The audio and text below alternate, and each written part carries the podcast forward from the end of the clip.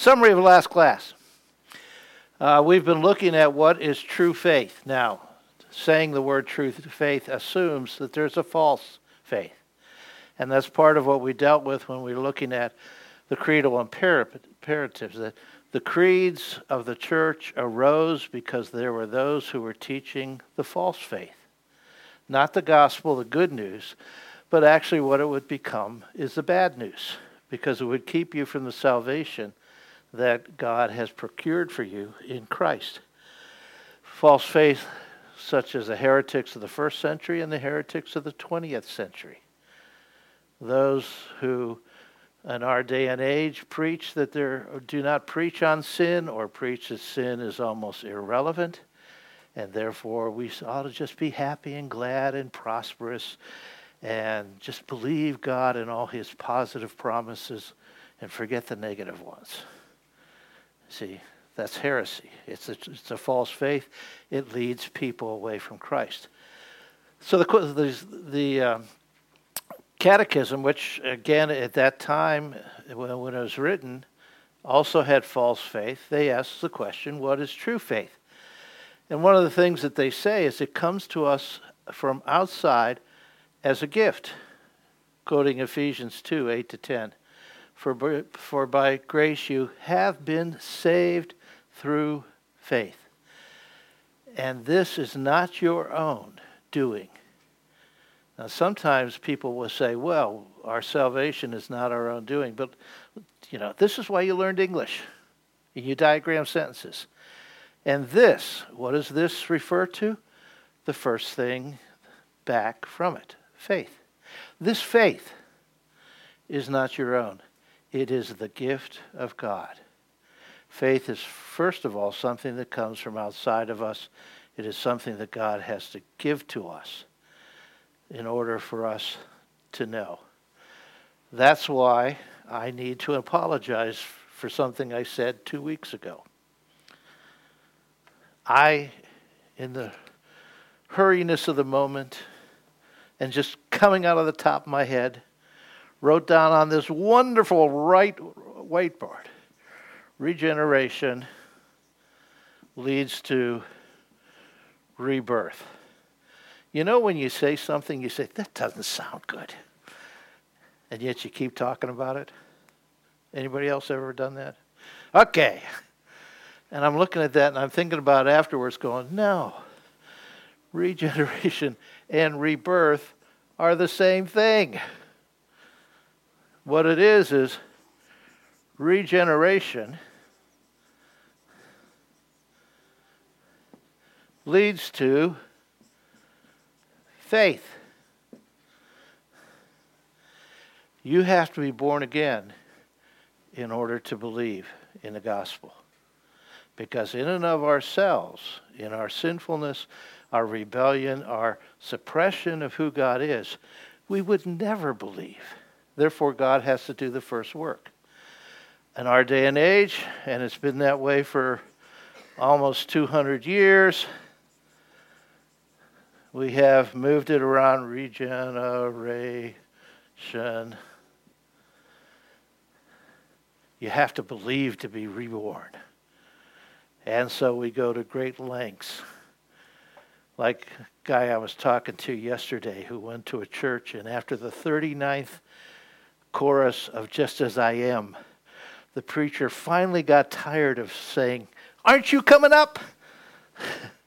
You see, you got to make them believe. You got to do everything you can to make them believe. You can't make anyone believe. God does. And therefore, it comes from outside. It's not a result of works. You can't work up your faith for we so that no one may boast. You know if if faith was regeneration you know what you're going to do when you get to see god at your death. And he asks you why should i let you into my kingdom? Because i believed. It's the only work i ever did but i believed. And he's going to go you did not. It was because i recreated you so that you could believe he said, Why should I let you in my heaven? I don't have no idea, Lord. For we are his workmanship, created in Christ Jesus.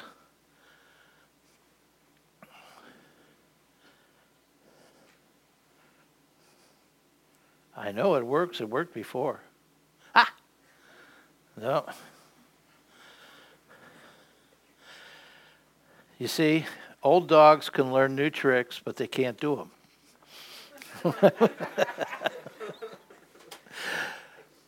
there are two things essential to believe. One, God's revelation in the Bible. You have to have knowledge. And again, this speaks against our culture and our even the church where we have something called fideism. You just have to believe. Just trust. Just rely upon. Just rely upon Jesus. And then the question you ought to ask is, who is Jesus? And then you have to have knowledge that tells you who Jesus is. You know, just to say, just believe, is not faith. It's credulity. It's hope. It's desire. It's your own wants. Knowledge, some, you need some kind of body of truth upon which we can rely. So then we go back to the scripture which tells that all scripture from 2 Timothy 3:16 all scripture is breathed out by God. It's expirated by God. It comes from him through men who are writing the Holy Spirit overseeing what they wrote and how they wrote and profitable for teaching, for reproof, for correction, for training in righteousness. You see, the full orbed ability that Scripture has on a person. And that man of God may be competent, equipped for every good work. It doesn't say the man of God may be perfect. It doesn't say the man of God will have it all together or know all things. In fact, you can spend your whole life reading that Bible and studying it, and you will only touch the surface of what it is. I think part of what heaven is you're going to be given a paper copy of the Bible. A paper copy, not, not on a hand, no. That's my own prejudice, okay? And you are going to be taught it forever. And you're going to mine the deep things of this word that others have not mined here in our time. And you're going to see how complete and beautiful it is. That you may be equipped for every good work. The second thing is the capacity to receive this revelation. It's one thing to have it, it's another thing to be able to bring it in. For instance, I know people who have a lot of Bibles that sit on their bookcase and on their coffee table and gather dust, and they say, I have a Bible. Or others who say, I read it, but I don't get anything out of it. They don't have the capacity to understand what it says. So that part of that cap- capacity is a conviction about the word and its truth, that it is true, that it is reliable, that it is God's inerrant, infallible, inspired word. And therefore, every particular point, part of it is true. And that leads to a hearty trust in God. First of all, in order to do that, you need a new birth. But God, being rich in mercy because of the great love by which He loved us, even when we were dead in our trespasses, made us alive together with Christ. You have to be alive to be able to read it. You have to know who the, who the God is. And you need God's Spirit. First Corinthians, Paul is writing to a, a church, and he says these things when he's talking about the uh, promises of God and the Word of God. It says, These things God has revealed to us through the Spirit. For the Spirit searches even everything, uh, searches everything, even the Word of God. We can have the capacity to read a book, but it's only the Spirit of God that illumines that book and makes it come alive. You've discovered this. I know it you sit down and you say, Lord, I want to read my Bible. And you open it up and you begin reading through it. And then you go five minutes later, what did I read? You know, what did it say? Well, part of it is you weren't focused in on it upon enough. You were thinking about tonight's dinner or tomorrow's game or whatever it might be. But some of it is the Spirit was not at that time working to illumine, open it up to you. So what you need is the Spirit to reveal. That means He doesn't reveal more than what's in there. As, as if the book were some kind of magic book that when you read it, the Spirit will make it say things that it doesn't mean to say. Uh, we, we, we have this in our own culture. We have favorite verses, or we pick out parts of a verse and we make it our own and we pull it out of context. You know, it's Jeremiah 29:11, which is one of my favorite verses, is one of our verses for Peg and I. And we look, I have the plans for you, not for wealth, not for your defeat, but for your welfare, to give you a future and a hope. And then we pull it out of the context. These guys are in exile. They were told they weren't going to go for anywhere for 70 years. They're supposed to live there. Pull it up, and that's God's plan for them. Many of them will never see Jerusalem again, and that's a good plan. It was for God. So you got to look at it in your context. Psalm 23 is done the same way over and over again. The Spirit simply takes what's written in there and expands upon it. The reason, 1 Corinthians 2:14, natural person cannot accept the things of the spirit of God for they are folly to him and he is not able to understand them because they are spiritually discerned.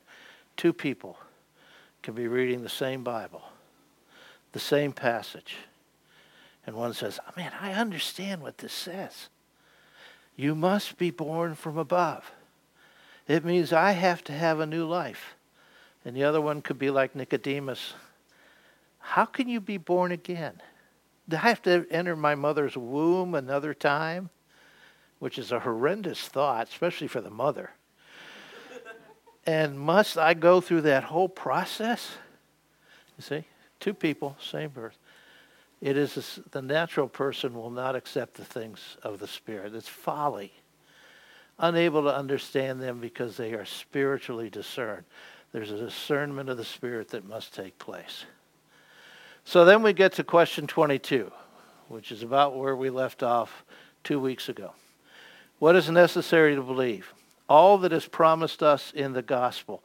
You will notice I did not capitalize the word gospel because it's not simply what's in the four books we call the gospel, it's in the good news. And this goes beyond a milquetoast gospel light faith. Faith. For instance, four spiritual laws. in our day and age, it's truncated. When we evangelize, we evangelize in a truncated way. Four spiritual laws. And we look at God loves you, God has a wonderful plan for your life. Come to Jesus and it will be fulfilled. And we forget the whole aspect of why should I come to Jesus and why is there an enmity between me and God? And it's because of sin. Or we take Romans Romans road and basically get to the end and say you have to confess with your mouth and believe with your heart that Jesus Christ is Lord and you will be saved. And we say, that's all you need. You don't go, have to go any deeper than that. What? That's just the beginning. That's just sort of getting you to the point of being born again.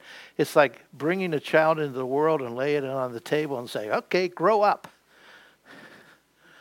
No, never works that way. We have to go beyond the gospel light faith, nor is it elevating experience over revelation, which again is our culture. And not only within our the land we live, but the culture of our church. Experience trumps revelation. For that, I always like to go to 2 Peter 3, 2 Peter 3, or 1, 16. We do not follow cleverly devised myths when we made known to you the power and coming of our Lord Jesus Christ, but we were eyewitnesses of his majesty. For when he received honor and glory from the God the Father, and the voice was borne to him by the majestic glory, This is my beloved Son with whom I am well pleased. I try to get as base loaded as I can when I talk like that. We ourselves heard this very voice borne from heaven, for we were with him on the holy mountain. He's pointing to his uh, experience of the Mount of Transfiguration, where Christ, the, the deity of Christ shines forth from him. And there's Moses and Elijah. And the voice from heaven, it's a, it is probably one of the greatest events in all history. And it shook Peter to the point he didn't know what to say, which you have to really shake Peter to get to that point. And he says, and we ourselves heard this very voice born from heaven, for we were with him on the holy mountain. And then he goes on, and we have something more sure the prophetic word. Having been at the most, one of the most crucial, great, magnificent moments of all history of the earth, he says, you know what's even better? The Old Testament my reading the Old Testament is better than what I saw up on the mountain. Because the Old Testament, the prophetic word, is much more sure than even what I, I witness. And yet, in our day and age, I had this mountaintop experience, which I'm not, not doubting that you have great times with the Lord. But don't hang on to that. Those are simply meant to encourage you to get back to the Word, which is the truth that we all need to read. So we can't elevate experience over revelation. What we do need to do is get back to what is necessary to believe. And here it is from the Great Commission Jesus gave to us. He calls his disciples to the mountain. Uh, and there he says, he comes and said to them, All authority in heaven and on earth has been given to me. That is, I am Lord of all things. That's the first thing you have to know. Go, or better yet translated, while you are going. That is, while you are living, while you are with your family, at work, walking with neighbors, cutting the grass, do whatever you're doing. While you are going, make disciples. Make disciples, not decisions. Make learners, make followers. Mentor them until they are able to reproduce themselves. Make disciples of all nations. That is, this is things worldwide. It's going beyond just Galilee and Judea and what would have been known as the Promised Land. It's going to all the countries, all the tribes, all the nations, baptizing them in the name. Now, again, catch the language. It doesn't say the names. The name is singular of the Father and of the Son and of the Holy Spirit. See, one God, three persons Father, Son, Holy Spirit. Even there, he's telling us of the Trinity. Teaching them to observe, that is, to be obedient to all that I have commanded you. And behold, I am with you always to the end of the age. And we, we just don't teach them to observe some of it. And the rest of it, eh, you know, if you want to, use it. Now, everything. We are calling people to, to observe, to do. And then the promise, I'm with you always to the end of the age. Well, the question 22 talks about what is Catholic. Well, the word Catholic means universal. That is, the fundamentals by which the universal and age long church confesses what it knows is true and to which it is here, the, adheres. The key words there are universal and age long. It's not what the church at 1444 Darst Avenue believes, or in America or in certain in, in Europe or wherever.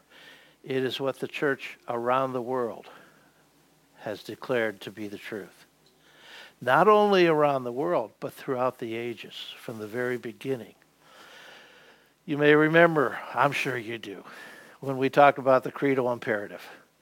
Said one of the reasons you study the creeds is because they come from the early church, the church closest not only to the life of Jesus, but also the apostles and the teaching of the apostles, because they would have been given not only what was written down, but they would have also heard the apostles teach and expand upon it.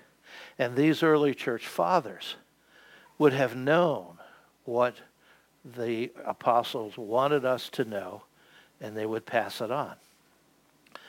Somehow, we have come to believe in the 20th and 21st century, we know better now than what the early church fathers knew back then.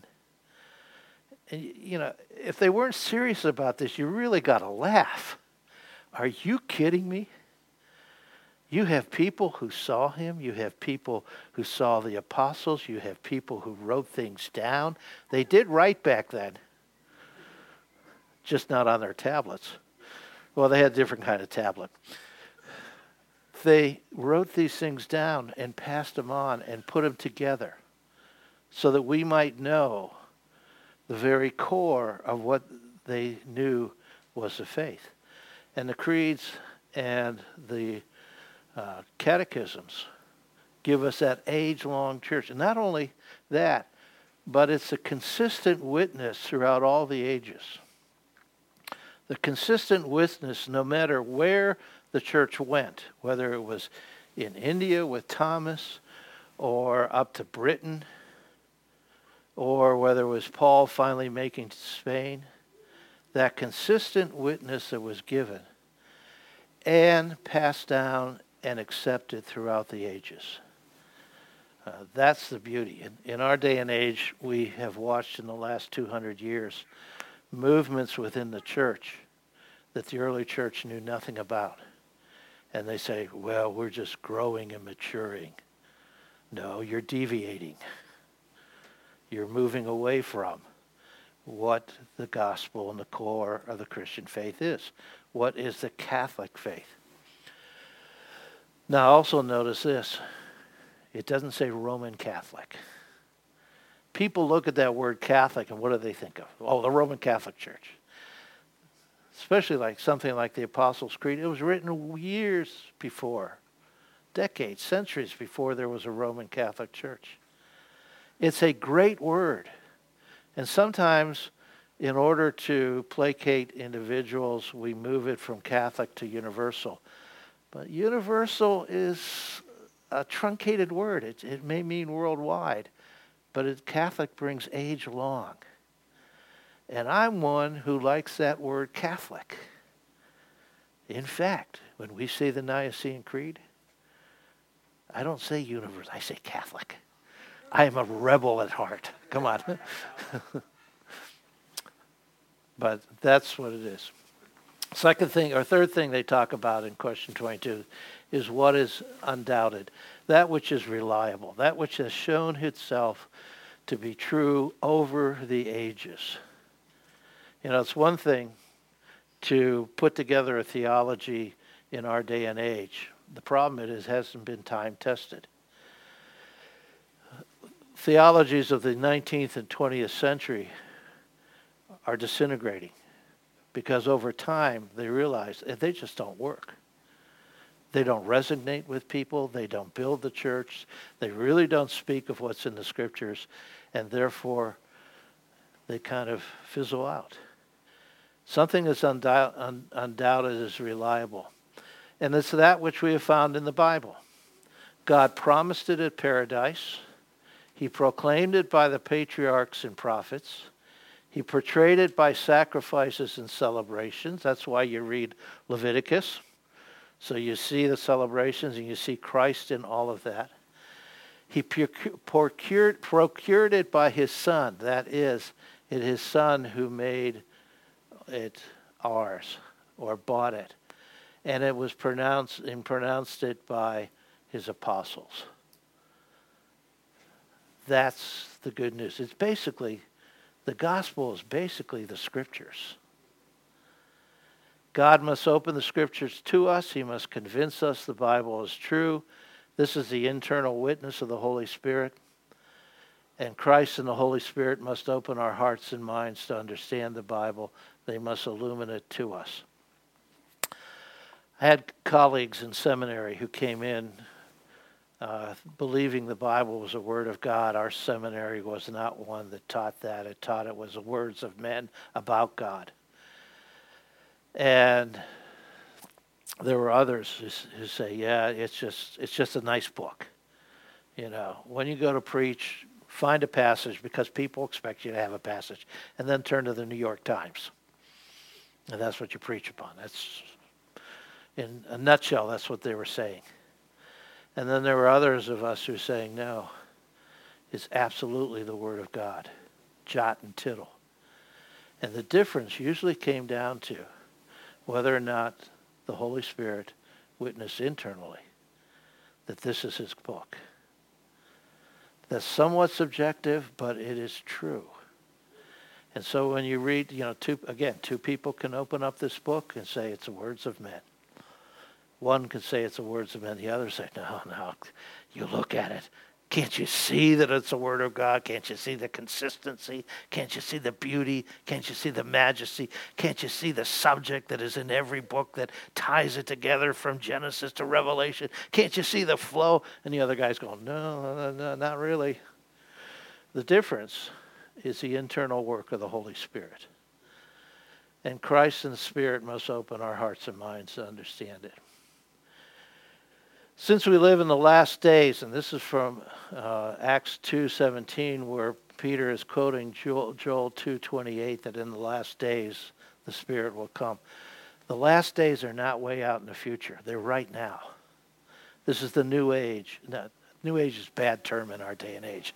This is the age of fulfillment of what was in the Old Testament. We have a better, fuller revelation. Therefore, we read the Bible backwards. Now knowing Christ and with the hearing aids of the apostles. So that when you read the old, well, the quote is, the new is concealed in the old, and the old is revealed in the new. You read backwards. You read, know your New Testament, you look back and you say, hey, this is what they were talking about. Uh, it's one of the things that the early church fathers did. Now, they kind of went overboard in an allegorical method. But they understood this. And so when they got to a place like Matthew 2, where, Matthew, uh, where Jesus is taken to Egypt, and at the end, when they return, he says, Israel came out of Egypt. And they look at the Old Testament quote, and they look at it and say, it had nothing to do with Jesus. And it really didn't say too much about Israel. But that was an inspired, inerrant prophet, apostle, who was telling you what the truth of that passage from the Old Testament was really about. That's reading it backwards. But you also have to read it forward. See, sacrifice of Christ makes no well, it doesn't make it makes little sense unless you realize Leviticus back to that book. You got to read Leviticus. Slug your way through it, but you got to read it. That's the reliable truth. What's the summary of this truth? How much do I need to know? All which is in the Bible. That's the gospel. Someone says, What's the gospel? And you hold up your Bible and say, This is the gospel. Now, providentially, we have cliff notes do you guys know what Cliff Notes are? They were big in, when I was going to school because we got too involved in playing sports and doing other things. And you knew you had a paper on Oliver Twist coming up in three days. says, I'm never going to be able to read that book and write a paper in three days. What am I going to do? You went down to the store and you bought this little tiny pamphlet called Cliff Notes on Oliver Twist. It gives you all the characters, the outline, of the book. It even gave you great quotes from that book. And you said, Now I can write my paper and say, I read Oliver Twist. You liar. you didn't read Oliver Twist.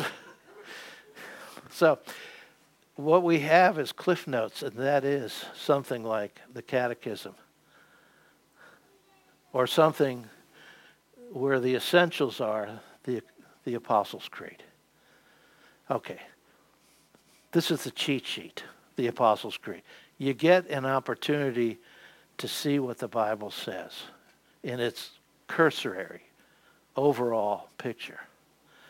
And then you've got to really go back and read the real book to get the depth. Augustine, Augustine, no, Augustine, excuse me. Augustine's a city in Florida. Augustine was a saint. Augustine said, in essentials, unity, and non essentials, diverse, diversity, in all things, charity. And that's part of what a, a catechism or a confession does. It tries to bring out the essentials that upon which the church must be united. And the non-essentials we'll leave to individuals, and there's diversity about that. But in all things, love.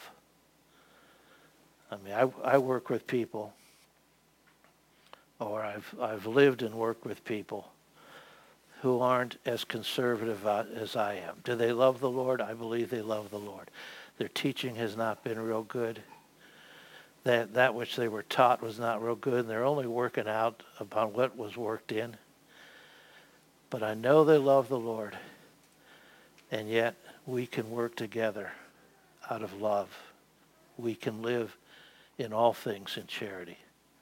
So, I can have a friend who thinks in a premillennial way Christ has come, you know, the tribulation, Christ comes back and all that stuff. And I say, You're my brother. I think you're absolutely wrong. I think you're stupid, but you're my brother. well, I don't quite put it that way. That's not charity. However, you can operate and work that way. So you have the Apostles' Creed developed in the third and fourth century, still within the period of the formation of the church, church took about four centuries to put itself together. I mean, it didn't, it didn't come with a basic manual. This is how you do things. And it's the, the joy of it is one, first of all, it's personal. You know how we start the Nicene Creed. We, which is a un, unity statement. We as a body believe it. And as you say, we as a body believe it, that means you can give or take. As I said, I use the word Catholic. I, there's a couple other things I change when I say it because I think it's a different way of saying it. That's we. I says, This is mine. I own it. In fact, the Apostles' Creed was used at baptisms. More, yet more than merely a personal statement of faith, which is what usually happens at baptisms in our day and age. Uh, you know, how I came to Christ, what I believe, put it together. Uh, in my background, when you got to be ordained, you had to write a one page statement of faith. What? One page? I have 1,080 pages. But they wanted to keep it short because they like Presbyterian meetings that go for a couple hours. Okay? at baptisms, you didn't read your own personal statement of faith. You read and affirmed the Apostles' Creed as what you believed. And that is why they let you. You spent a year training to understand it and to accept it. And if you deviated from one iota, they said, well, maybe let's give you another year to think about it. It became personal. It was connected, it connects one with the historic church. I mean, you're going back into the third or fourth century when you say it, or the Nicaea Creed, a little bit uh, around the same time. It was developed while the church was primarily one. That is, there was only one church throughout all of the Mediterranean area of the known world, and even over a little bit into Tur- uh, India. There is only one church. They all considered, they didn't think I'm Roman Catholic, I'm Eastern Orthodox, I'm Protestant, I'm Presbyterian, I'm whatever I want to be. They were all one. And they looked at themselves that way. 24, division of the articles. Section 1, first person, God the Father. He's almighty, He creators. And what that's meant to do is to lead you to consider your own creation and how you fell, fall far short of that creation, but what God has created you and made you to be, how He has knit you together in your mother's womb. Section 2, the second person, Jesus the Christ, the God man, the Savior and Lord, and that's to lead us to consider our own redemption. Again, you just don't run through this. You take your time and think, He did it for me. And this is why he had to do it, and this is why he, this is what he did. And section three, which is coming up. Well, here's I have it on your paper as well. Uh, from the scriptures, a proof that Jesus is the God Man. Uh, I, I love the John passage. He forgives the sins of a paralyzed man, and the Pharisees begin to question him, and he says, I and the Father, I and the Father am one. We're united. No, we're the same, but different. I mean, there's a Father and there's a Son. And of course, Pharisees, being good theologians, say, Are you kidding? You, being a man, make yourself to be God. And they were picking up stones to kill him. He walked out of that one. Or John 2, 24 to 29, where Thomas, a good Jew, said, My Lord and my God, which would be repugnant and anathema if he was not, if Jesus was not who he is, the Lord and God. And Revelation 5, where the Bible commands us to worship Jesus, and that ought to be repugnant unless he is who he says he is. Section 3, the Holy Spirit and his work. The church, the communion of saints, the forgiveness of sins. This is all the work of the Holy Spirit.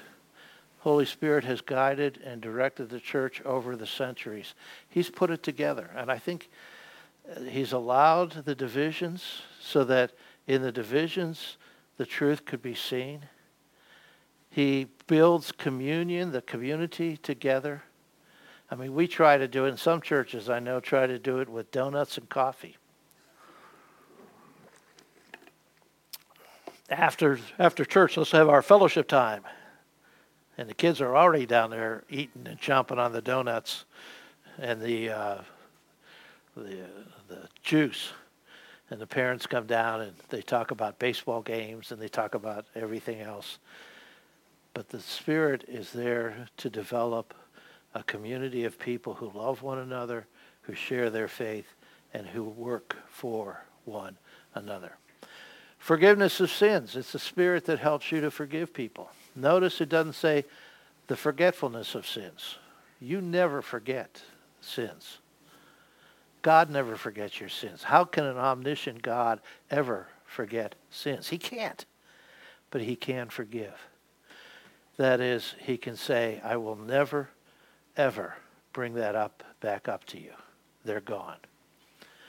The resurrection of the body, uh, that is not only your own death, but as when Christ comes back and life evermore, life everlasting. And all of these lead us to consider who we ought or how we ought to live. That's a spelling error. Silly spell check. no, it's how we ought to live. You know, that third section tells us this is how this is what we ought to be doing. So you have the third spirit, the, the third question, the Holy Spirit, the gift and the giver. Jesus said, "Ask, I will, I will ask the Father, and He will give to you another helper, another paraclete, another counselor." Is the way it's sometimes.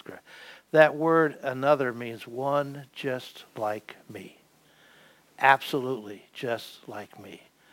You think it's bad that I'm going? No, I'm going to send someone just like me.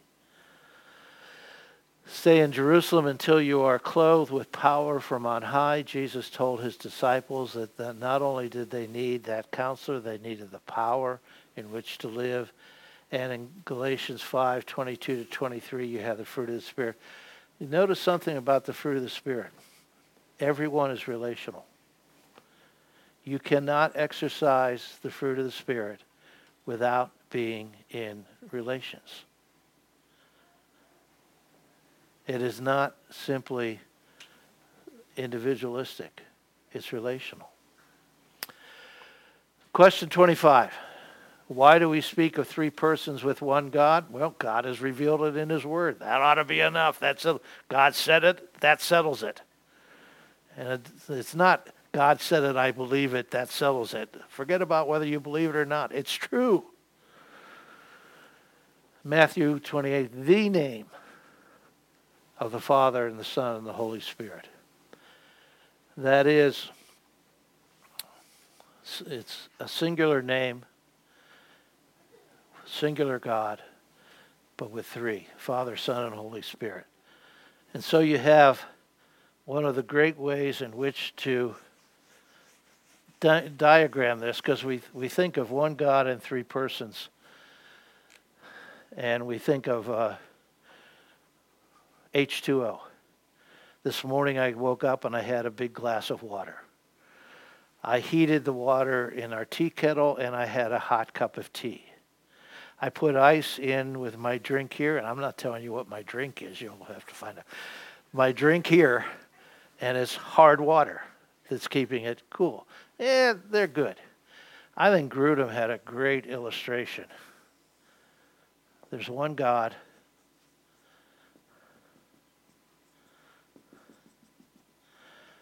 There's a Father, the Son, and the Holy Spirit. One God, three persons. All with same attributes, characteristics. There's Second Corinthians, another one. Matthew 3, the baptism of Jesus shows the Trinity working together.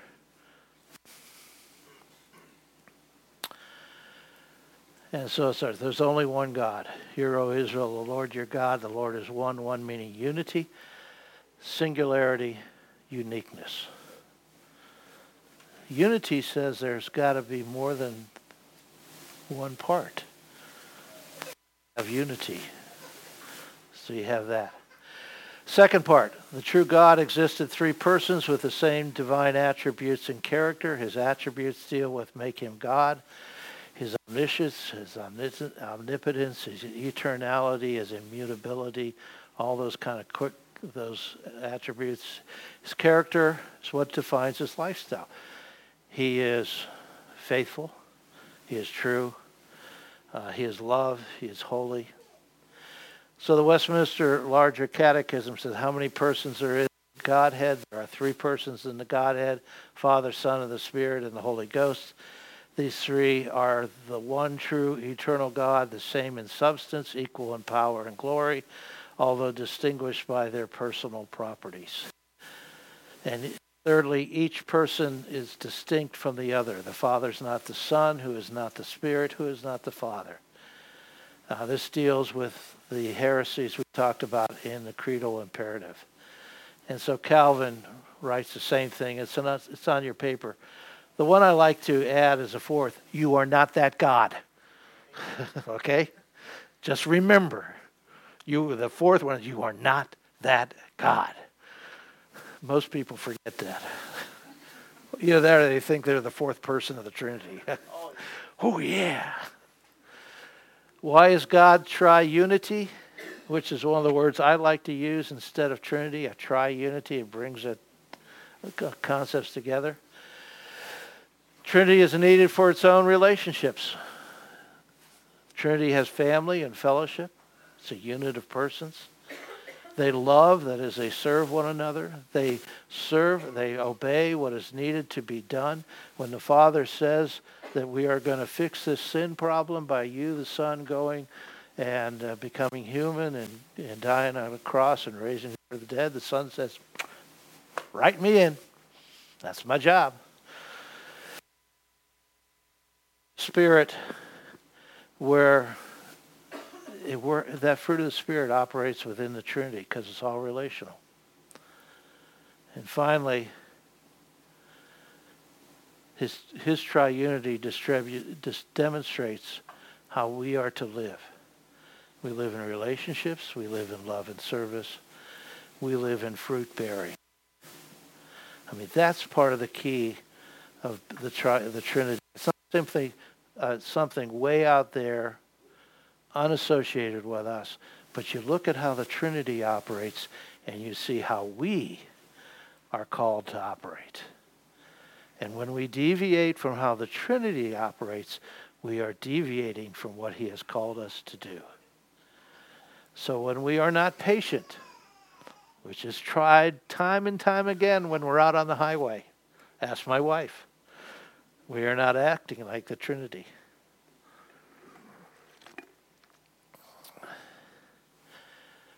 What this means for us, and it's in here somewhere, ah, that our lives are meant to sing his praise and give him glory.